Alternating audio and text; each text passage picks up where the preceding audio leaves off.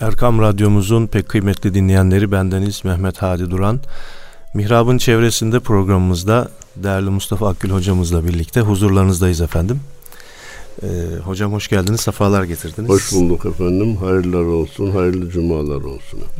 Değerli dinleyenlerimiz programa başlarken e, bugünkü sohbet konumuz şu diye e, yaklaşık 5 senedir, 5 sene aşkın bir zamandır anons ediyordum. Şimdi hocam dedi ki e, sürpriz dedi. E, doğrusu ben de bilmiyorum. Bugünkü sohbetimizin konusunu birazdan hocamız lütfederse öğreneceğiz inşallah. Bismillahirrahmanirrahim. Elhamdülillahi Rabbil alemin. Ve salatu ve selamu ala Resulina Muhammedin ve ala alihi ve sahbihi ecmain. Muhterem hocam, değerli dinleyenler, biraz evvel Hadi hocamın işaret ettiği gibi yaklaşık veya tam beş sene veya biraz geçtik, beş seneye geçtik. E, bu radyodan sizlere gücümüz nispetinde bir şeyler anlatmaya çalışıyoruz. Sizden gelen haberlerle de yorgunluğumuz çıkıyor. Hepinize teşekkür ediyorum. Niçin bugün e, konuyu Hadi Hocam'dan da sakladım?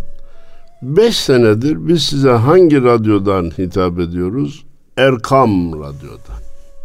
Peki bu Erkam ismi nereden gelmiş? Niçin Erkam Radyo denmiş? İslam tarihinde Erkam isminin Önemli. önemi nedir, kimdir? Eyvallah. Resmi kayıtlarda Erkam bin Ebil Erkam diye geçen genç, dinç, mücahit ve vakıfların ilk temelini atan sahabi. Sahabe-i kiramdan büyük bir zat. İlk Müslüman sahabilerden sayıların ilkinden daha Hazreti Ömer Müslüman olmadan Müslüman oldu.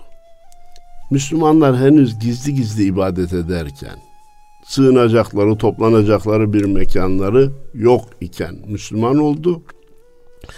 Evini Müslümanlara açarak Resulullah sallallahu aleyhi ve sellem Efendimizin emrine veren bir yiğit idi. İslam'ın ilk müessesesini kuran, ilk İslam yurdunu oluşturan bir kahraman. Buradan nereye geliyoruz? Erkam Radyo ismini oradan alarak hem onun ismi yaşasın hem de bu ses İslam'ın ilk sanki evinden çıkan ses, oradan feyiz alan, kaynaklanan bir ses olsun niyetiyle böyle kurmuşlar. Kur'anlardan Allah razı olsun. Yürütenlere teşekkür ediyoruz. Allah ömrünü uzun eylesin diyor çalışanlara da buradan ah. bir e, mesaj gönderelim. Onlar da Sesimizi hakikaten özür kaydedenler, evet. dinleyicilerimize ulaştıranlar, teknik ekip e, hep söylenir ya hadi hocam bu bir ekip işidir. E, evet. E, e, televizyonda sizin görmediğiniz kamera arkasındakiler var denilir. Burada da mikrofon arkasındakiler var. Evet. Ee, Allah onlardan da razı olsun. Onlara da huzurda teşekkür etmeyi vazife biliyorum. Mekke'nin nüfuzlu ve zengin ailelerinden biriydi. Çizelim altını. Bir insan bulunduğu çevrede sözü geçiyorsa, hay hay efendim, emret efendim deniliyorsa, maddi durumu da iyiyse, kolay kolay kolay yeni çıkıp da peygamberliğini ispat eden bir adama boyun eğmez. Ebil Erkam'ın, Erkam bin Ebil Erkam'ın büyüklüğü nerede? Zengin olmasına rağmen, nüfuzunun da çok iyi olmasına rağmen emret ya Resulallah deyip varıp boyun kırması, boyun bükmesi onun büyüklüğünün işaretidir. Babasının asli ismi Abdülmenaf. Annesi de Tumar, Tuma'dır. Tuma. Bunları da zikretmekte fayda var. Böyle bir evlat yetiştirmişler.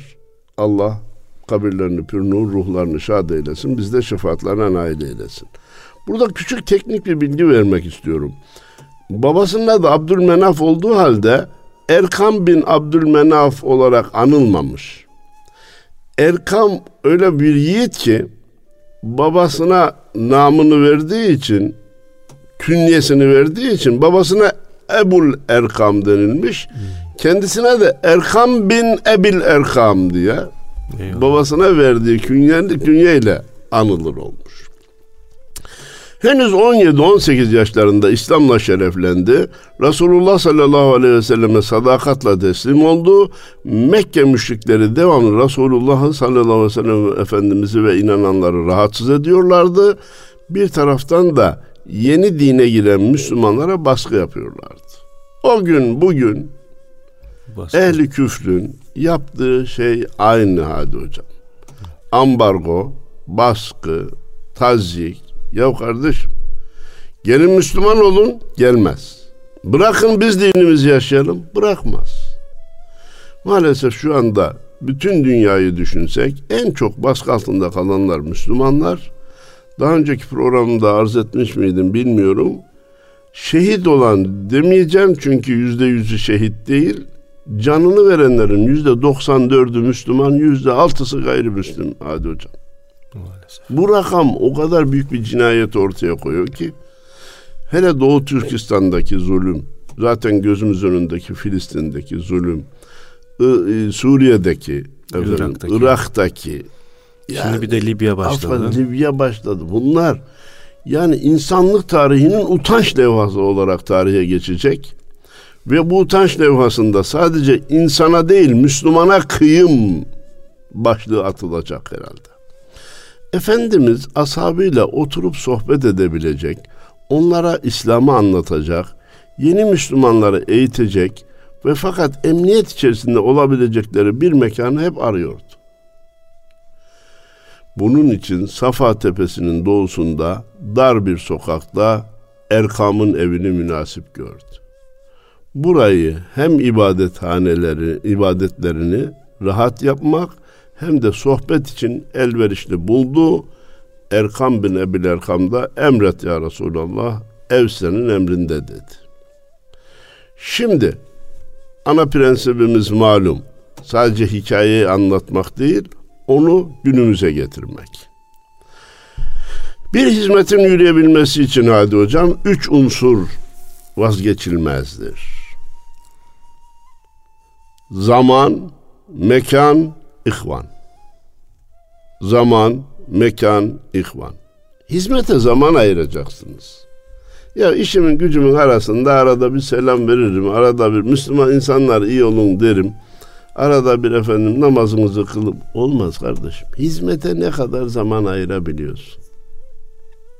Zaman. Mekan lazım.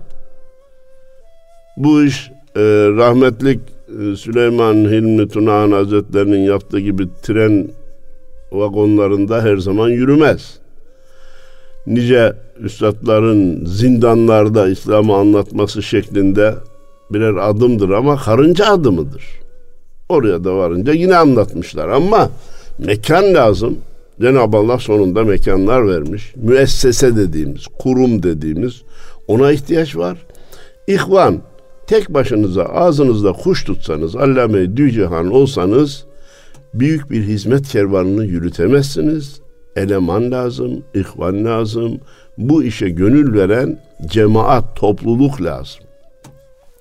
Dinimizin Cuma'yı mutlaka cemaatle kılma mecburiyeti getirmesi. Evet. Bayram namazını herkesin evinde kılamıyor olması topluluğun, ihvanın, insanların bir araya gelmesinin önemini açıkça göstermektedir. Efendim Erkam radıyallahu anh'ın evi artık bir merkez oldu. Bir de Darun Nedve'ye bir alternatif olmuştu değil mi? Evet. Yani evet. sonuçta kurulan bir Darun Nedve diye müşriklerin kurduğu Evet.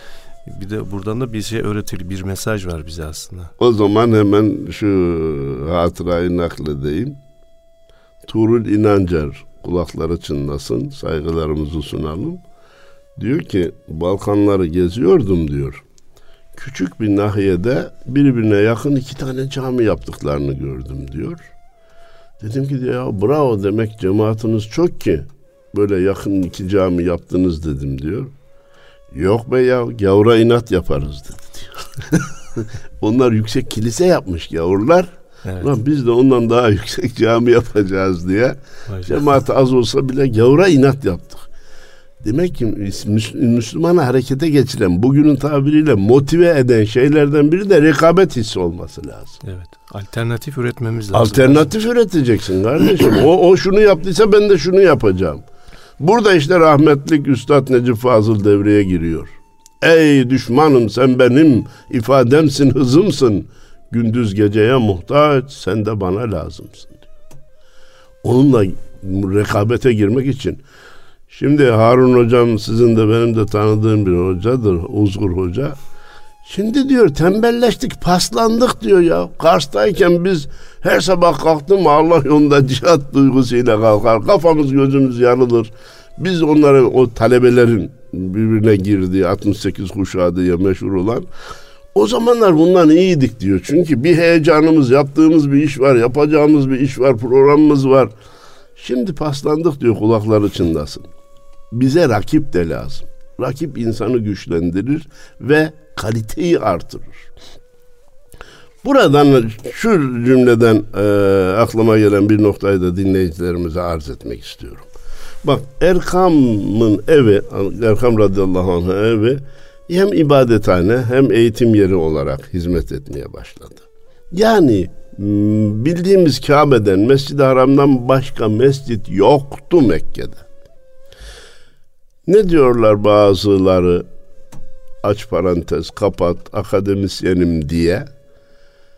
Miraç'ta peygamber bir yere gitmedi. E kardeşim Kur'an-ı Kerim'de minel mescidil haram ile mescidil aksa var. E oradaki uzak mescit, Mescid-i Aksa'dan kasıt, uzak mescit manasına gelen bu cümleden kasıt Mekke'de uzak bir camiye gitti. Mescide gitti diyor. Mes- Mekke'de başka mescit yoktu. Bir. Nereye gidecek? İki. Mekke'de bir camiden öbür camiye gitmek niye mucize olsun ki Kur'an-ı Kerim'e geçsin kardeşim ya? Hazreti Ömer de gider, Hazreti Ebu Bekir de gider. Yok ama var olsa gidebilirler. Bu niye bir şeye geçsin? Mucize olarak niye zikredilsin? Geçsin. Taif'e gitti yüzde yüz kesin Efendimizin. Ama Taif e, Kur'an-ı Kerim'e geçmemiş. Orada da çile çekti, sıkıntı çekti. Yani Allah aşkına ayaküstü Müslümanların inancını tahrip etmek, hafife almak, mucizeleri basite almak için böyle mantık dışı gerekçeler uydurmaya da hiç gerek yok. Semi'na ve ata'na biz işittik, itaat ettik. İşittik, iman ettik diyerek biz neticeye yürümemiz lazım. İnandığımız şeyler eğer İslam'ın ana kurallarına zıt değilse vallahi bize zarar vermez. Efendimiz ayı ikiye yardımı yarmaz. Ben yardığına inanırsam Allah beni ahirette cehenneme mi sokacak? Gel bakalım niye ayın ikiye yarıldığına inandın mı diyecek. Ama yok yarılmadı dersem şakkul kamer de gerçekleştiyse gel bakalım peygamberimin mucizesini niye inkar ettin der. Hele hele bu iman esaslarına taalluk ederse ee, hadi hocam özür diliyorum. Yaranma dokunulduğu için kendim dokundum gerçi. Sen da sözü burada devam ettirdim. Kadere iman imanın esaslarından değildir derse ben buna bir şeyler yapmam lazım. Bir şeyler söylemem lazım ya. Kur'an-ı Kerim deistliğe de açıktır derse ben de deistim derse benim buna bir şeyler söylemem lazım ya. Etmeyin, gitmeyin. Bu din bugüne kolay gelmedi. Bu memleket bize kolay teslim edilmedi. Rastgele ayaküstü laflarla insanların milli ve dini duyguları rencide edilmemelidir. Yeni dine girenler burada eğitiliyor. Baskı altında kalan işkence ve zulüm görenler Erkam'ın evine koşuyorlardı. Sığınma yeri, kale. Onlar için burası bir istikam vazifesi görüyordu. Yeni nazil ona olan ayetler burada öğrenip ezberleniliyordu. Müslümanlar ibadetlerini gizli gizli burada yaparlardı. Dertlerini birbirine anlatır, çare ararlar ve bu şirk toplumunda İslam'ı yaşama mücadelesi verirlerdi. Bu zaman zaman aynı dönemlere girilmiş. İşte tarikatlar yasaklanmış. Ne yapmış bu ümmet? Vazgeçmiş mi? Yok. Gizli gizli oturmuş. Yine hatmesini okumuş. Yine sohbet yapmış efendim. Büyük doğu, büyük çilelerle Risale Nur Harekatı büyük çilelerle devam etmiş. Bakın bilhassa gayri resmi hizmetler çok büyük sıkıntılara katlanılarak yürütülmüş. Bize Diyanet gibi vazgeçmeyeceğimiz müesseselerin gerektiği gibi bir de gayri resmi hizmet veren müesseseler de, sivil hizmet kurumları da gerekir, şarttır, onlardan vazgeçemeyiz. Hatta öyle görünüp de ihanet eden biri olsa bile, bir başkası da bunu şahsi menfaatine alet ediyor olsa bile, biz o hataları ayıklarız, o hatayı yapanları ilan ederiz, ama müesseseden, tasavvuftan da, tarikattan da, sivil çalışmalardan da vazgeçmeyiz. Bugün bakın gerek e, mültecilere, e, dünyanın çeşitli yerlerinde zulüm gören insanlara yardım ulaştırmada e, bana yardımcı olun sivil kuruluşlar ön planda evet. can hıraş çalışıyor. Evet. Can hıraş çalışıyor. Nasip olursa da sadaka taşı diye de güzel bir kuruluş var biliyorsunuz. Evet. Sırf sadaka taşı kavramını dünyaya anlatsak büyük bir hizmet olur. O ne müthiş bir Osmanlı kurumu diyelim, müessesesi, uygulaması diyelim. Oysa ki bizzat koşturanlar, oralara insan gönderip yardımları ulaştıranlar sivil teşkilatlar, STK dediklerimiz. Onların temeli Erkam radıyallahu anh'ın evine dayanmaktadır. Dertlerini birbirlerine orada anlatıyorlardı. Aa, önce bir derdi kazanıp sonra da derman ara. Gel bir dertlenelim yahu. Dertsiz adamdan bize fayda gelmez hadi hocam. Evet. Önce dertlenecek, sonra bu derdin çaresi beraber aranacak. Sonra da aşk derdiyle hoşem, el çek ilacımdan tabip, ki zehri derdim dermanımdadır. Kimse benim derdimi tedavi etmeye kalkmasın. Ben bu dertten çok memnunum. Beni tedavi ederseniz öldürürsünüz diyebilme noktasına ulaşmak lazım. Allah ulaşanlardan eylesin. Amin hocam. Hidayet Güneşi Efendimizin sohbetleriyle gönüllerini aydınlatanlar ve onun gösterdiği çizgide İslam davasına yek vücut omuz verenler bu evde bir araya geliyordu. Bu yolda canlarını, mallarını, her şeylerini feda ederlerdi.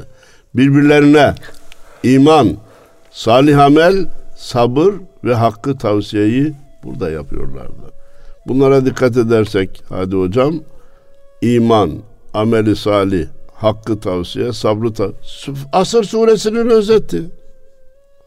Asır suresini de arz etmiştik dinleyenlerimize. İmam-ı Şafii Hazretleri diyor ki Kur'an'ın tamamı indirilmiş indirilmemiş olsaydı da sadece Asır suresi indirilseydi bütün insanları iki dünyada mutlu kılmaya kafi gelirdi buyurmuş.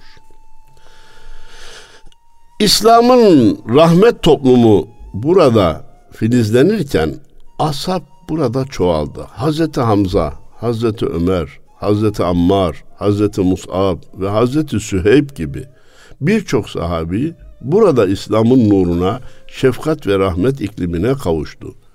40. sahabi Hazreti Ömer radıyallahu anh ile birlikte Müslümanlar Erkam evinin dışına çıkmaya başladılar. Efendim yine e, üstadın tabiriyle kanun çerçevesinde kanun çerçevesini zedelemeden zuhur etmek. Müthiş bir hareket planı bu. Ne demek? O yarın ayağa kalkalım da İslam namına hareket edelim. Yok İslam'a zarar veriyoruz. Kanunları, tüzükleri hesaba katacaksın. Hesaba katayım derken aman dokunmayayım. Şuradan da şu aykırı, şunu yaparsak da bunu aykırı diye de çok hesapçılık, çok korkaklık da iyi değil. Kanun çerçevesinde kanunu gererek fakat delmeden zuhur et. Fitneye de sebep vermeden. Fitneye sebep olmadan zuhur et. Benim acane kanaatim odur ki Erkam Radyo ve Altınoluk Harekatı, Erkam Yayın Evi işte kanun çerçevesinde kimsenin ayağına da basmadan kimseyi de e, mahu perişan edeceğim diye meydan okumadan Fakat bir hizmeti e, makul ölçülerde yürütüyor. Bir gemi inşallah e, hedefe doğru yaklaşıyor. Ne büyük mazhariyet, ne büyük şeref, ne saadet. Bu ev kıyamete kadar Darul Elkam diye anılacak. O gün Mekke'de evi olanların sayısı çok daha hocam. Şimdi onların evi pek anılmıyor. Ama Darul Erkam, Darul Erkam, Darul Erkam hep alın, anılıyor. Bir de tersine bir dikkati çekmek istiyorum. Ebu Cehillerin de evi de vardı. Ebu Leheb'lerin de evi de vardı. Kendileri de orada Kureyş'te bayağı e, ileri gelen kişilerden biri. İsimleri de cisimleri de vardı. Şimdi isimleri de cisimleri de yok oldu. Ziyaretçileri de yok. Hatıralarına bir şey yapanlar da yok.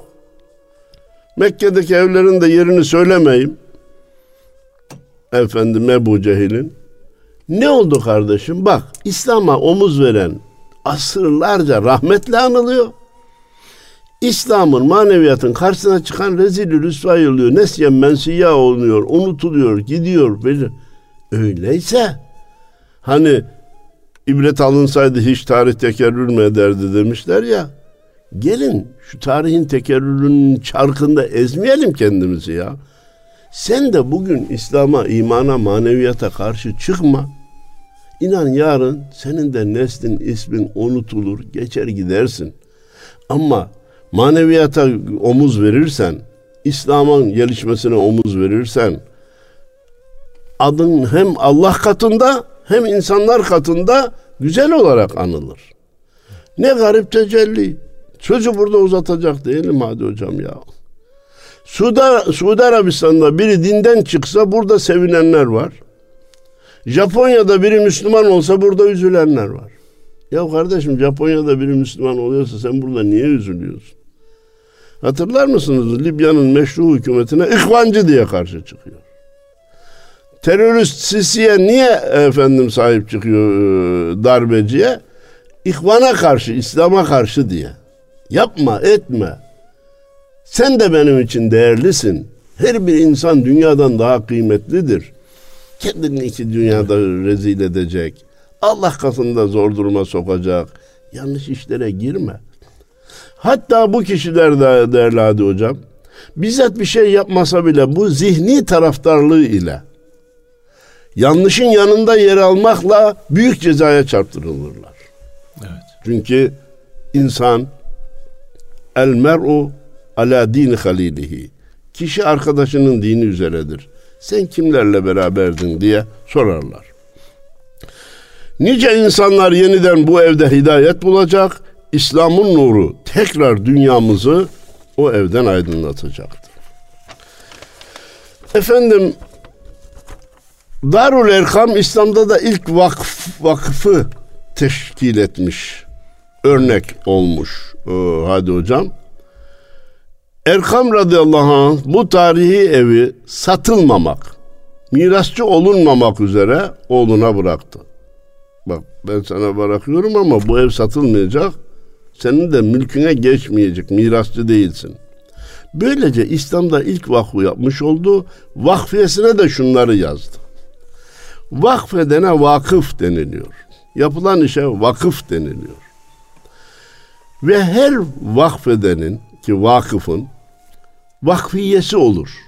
Yani bunu nereye vakfetmiş, hangi gayeye vakfetmiş, şartları bura neler nasıl kullanılacak, geliri varsa nereye harcanacak? Bunlar o kadar önemli ki evvela Hazreti Erkam'ın vakıf namesini bir okuyalım, vakıf şartını. Bu Erkam'ın Safa'da bulunan evi hakkında verdiği sözü ve vasiyetidir. Senedi. Arsası harem-i şeriften sayıldığından bu evde hareme vakfedilmiştir. Satılmaz, mirasçı olunmaz. Buna Hişam İbni As ile azatlı kölesi falanca da şahittir diye şahitlik de şey yaparak vakıf senedi tanzim ediliyor.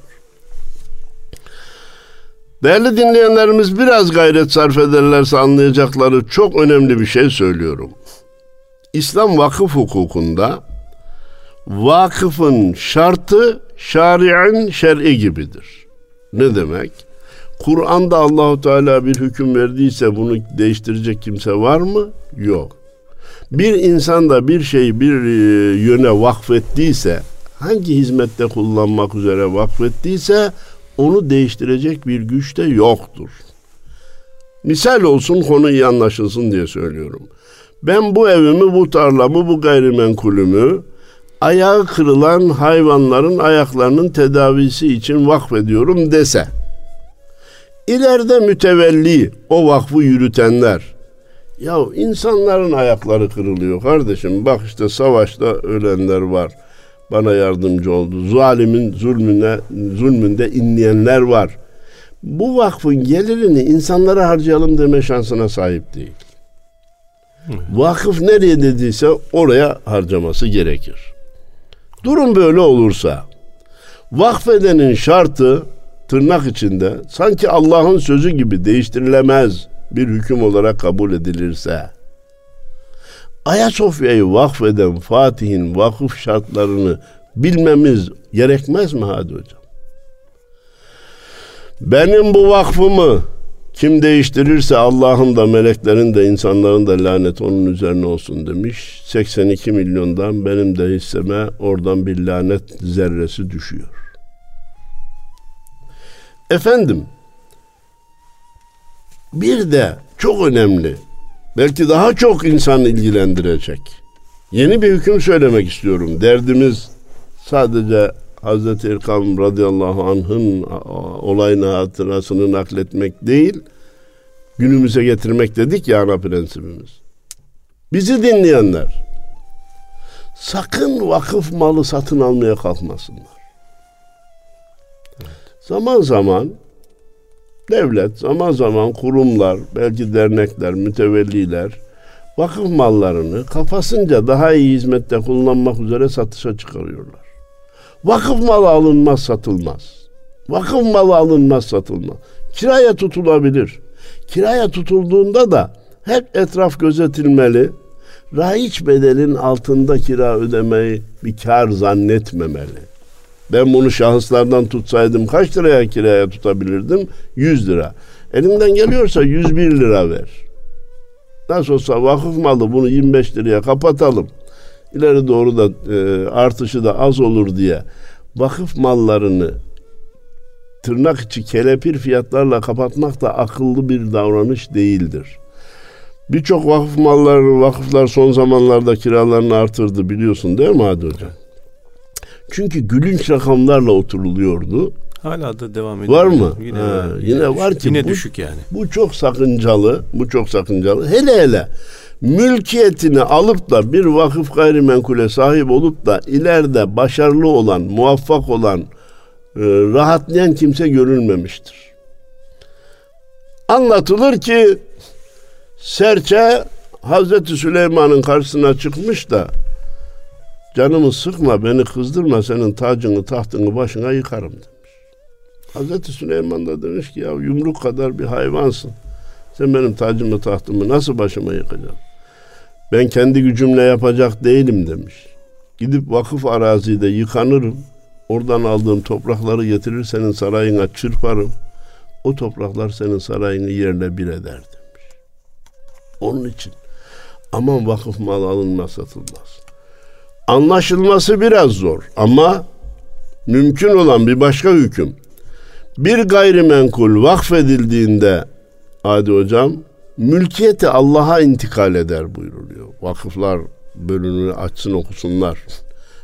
Ömer Nasuhi Bilmen Hoca'nın Istilat-ı Fıkhiye Kamusu Vakıflar bölümü. Bir gayrimenkul vakfedildi mi onun mülkiyeti Allah'a intikal eder. Ya ne demek zaten dünyanın tamamı, kainatın tamamı Allah'ın değil mi? Hayır o manada değil. Nasıl falan yerin tapusu Ahmet Bey'in üzerine onun imzası olmadan orayı alabilir misin? falan gayrimenkulün tapusu Fatma Hanım üzerine onu razı etmeden orayı alabilir misin? Yok. Vakfedilen bir gayrimenkulün mülkiyeti Allah'a intikal etti.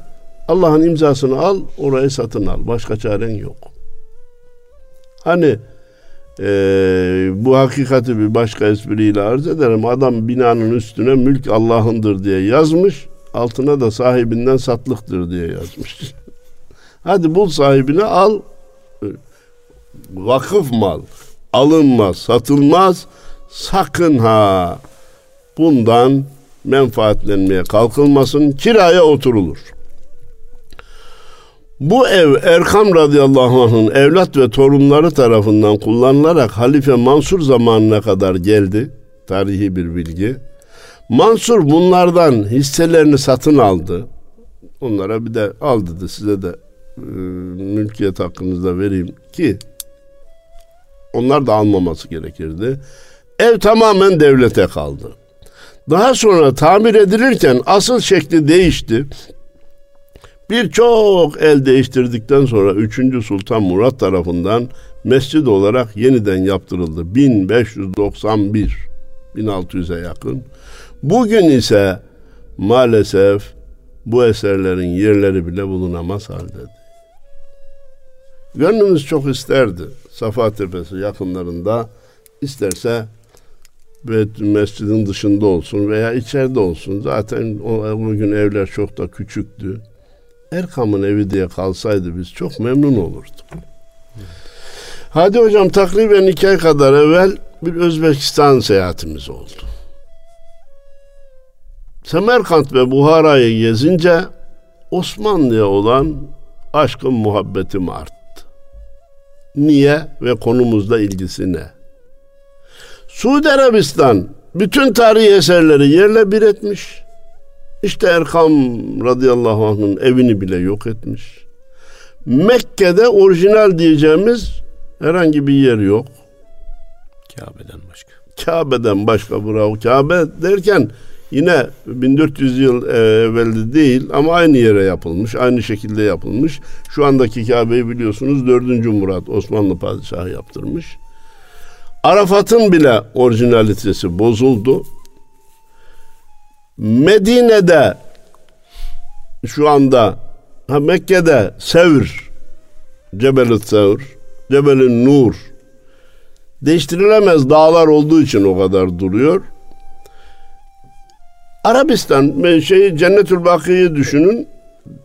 Kabirler yerle bir. Kimin nerede yattığı belli değil. Arabistan böyle yapmış. Özbekistan'da da şatafat efendim türbe türbe türbe Timur'un türbesine girsen koca bir saray şu andaki ölmüş insana tahsis edilmiş.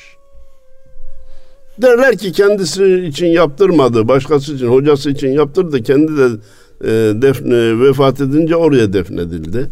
Anladık ama hocası için de bu kadar şeye gerek yok. Niye Osmanlı damarım e, depreşti? Osmanlı bu ikisinin ortasını bulmuş hadi hocam. Bu ikisinin ortasını bulmuş. Ne yerle bir etmiş ne de Orta Asya'da gibi Orta Asya'daki gibi türbe şatafatına girmiş. Orta hayrul umuru evsatuha hadis şerifini uygulamış. Resul-i Ekrem sallallahu aleyhi ve sellem Efendimiz onu Ebu Talha Zeyd bin Sehi ile Ensari radıyallahu anh ile kardeş yaptı hicretten sonra. Rahat ve huzurlu yaşaması için de Medine'de kendisine bir ev tahsis etti. Yani sen Allah yolunda evini feda ettin. Bugün de biz sana Medine'de bir ev tahsis ettik. Yani Allah yolunda yapılan harcamaların hiçbiri boşa gitmez. Ya dünyada Allah başka yerden verir ya da cennet köşkü verir. E şimdi bazı camilerde ben görevlilerin lojmanının olmamasına çok üzülüyorum. Görevlinin lojmanı olacak, camiye de yakın olacak ki rahat görev yapabilsin. Bir, hiç olmazsa lojman. Kira vermesi halinde zaten geçimi zorlaşacak. Derneğin veya caminin, vakfın e, kiraya tutması halinde bazen yakın bazen uzak olacak. Peki bunun çarelerinden biri ne? ben falan dairemi babamın hayrına vakfediyorum. Şu camiye vakfediyorum. Görevlilerinin oturması üzerine vakfediyorum. Burada görev yapanlardan başkası da buraya oturamaz diye şartını koyacak. Camimiz, hizmetimiz yeni bir şekil kazanacak. Merzuban nedir? O Bedir, Uhud, Hendek başta olmak üzere bütün savaşlara katıldı. Kim? Erkam radıyallahu anh. Kahramanca çarpışarak büyük fedakarlıklar gösterdi. Bedir gazvesinde Mekkelilerden ganimet olarak alınan ve Merzuban diye anılan kılıcı Peygamberimiz ona verdi. Bu büyük bir şereftir. Şimdi madalya veya şey veriliyor ya her gidildiği yerde plaket plaket plaket. Efendimiz Mekke şeyde e, Bedir gazvesinde ganimet olarak alınan Merzuban isimli kılıcı Erkam radıyallahu anh'a takdim etti. O okuma yazma bildiği için Resul-i Ekrem sallallahu aleyhi ve sellem Efendimizin vahiy katipleri arasında yer aldı. Erkam Radyo ismini e, herhangi sağlam bir, yerden alıyor. sağlam yerden almış. Daha sonra zekat toplama memurluğuna da tayin edildi. Burada önemli olan şu. Geçimini zor temin eden, fakru zaruret içerisinde kıvranan insanları zekat memuru olarak tayin etmeyin. Nefsi mala karşı rağbetlidir. Mal ile doymamıştır. Nefsine mağlup olma ihtimali büyüktür. Zengin, maddeye ihtiyacı olmayan insanları tayin ederseniz onlardan daha iyi netice alırsınız. Onların yanılma şansı daha azdır. Hiç mi yok var. Allah malla ve karşı cinsle imtihan etmesin hadi hocam. Amin. Amin. Malla ve karşı cinsle imtihan etmesin. Mindere çıkmadıkça pehlivanın kim olduğu belli olmaz. Aynen. O e, e, e Erkam radıyallahu anh zühd ve takvasıyla meşhurdu. Yani sadece zengin evi de verdik cenneti garanti aldık değil. Yine ibadetlerini nasıl artırabilirim diye gayret ediyor. Bir gün gönlüne Kudüs'te Mescid-i Aksa'da namaz kılma arzusu düştü. Bu isteğini Resulullah sallallahu aleyhi ve selleme arz edince iki cihan güneşi Efendimiz cevaben Mescid-i Haram'da bir defa namaz kılmak diğer mescitlerde bin defa namaz kılmaktan daha sevaptır buyurdu. Bunu duyan Erkam o gönlündeki ibadet iştiyakını gidermek üzere Mekke-i Mükerreme'ye gitti. Mescid-i Haram'da bol bol ibadet yaparak tekrar da Medine-i Münevvere'ye döndü. Yani ya Erkam tekrar Mekke'ye dönerek bir ticaret falan mı yapmaya başladı? Oradan bir kazanç mı elde etti? Yok tekrar Medine'ye döndü. Demek ki sırf Efendimizin müjdesine nail olmak ve onun işaretini yerine getirmek için Mekke'ye gitmişti. Erkam radıyallahu an Hicri 53 miladi 673 tarihinde 83 yaşındayken Medine'de Darübeka'ya göç etti. Allah şefaatlerine nail eylesin. Cenaze namazını vasiyet üzerine Saad bin Ebi Vakkas kıldırdı radıyallahu an. Baki kabristanlığına defnedildi. Şu anda onun da kabrinin nerede olduğu belli değil. Allah şefaatlerine nail eylesin. Niçin e, konu olarak seçtik? Hem Erkam Radyosu'nun isminin nereden geldiği, Erkam Yayın Evi'nin isminin nereden geldiğini öğrenelim. Hem bir büyük zatı zikredelim.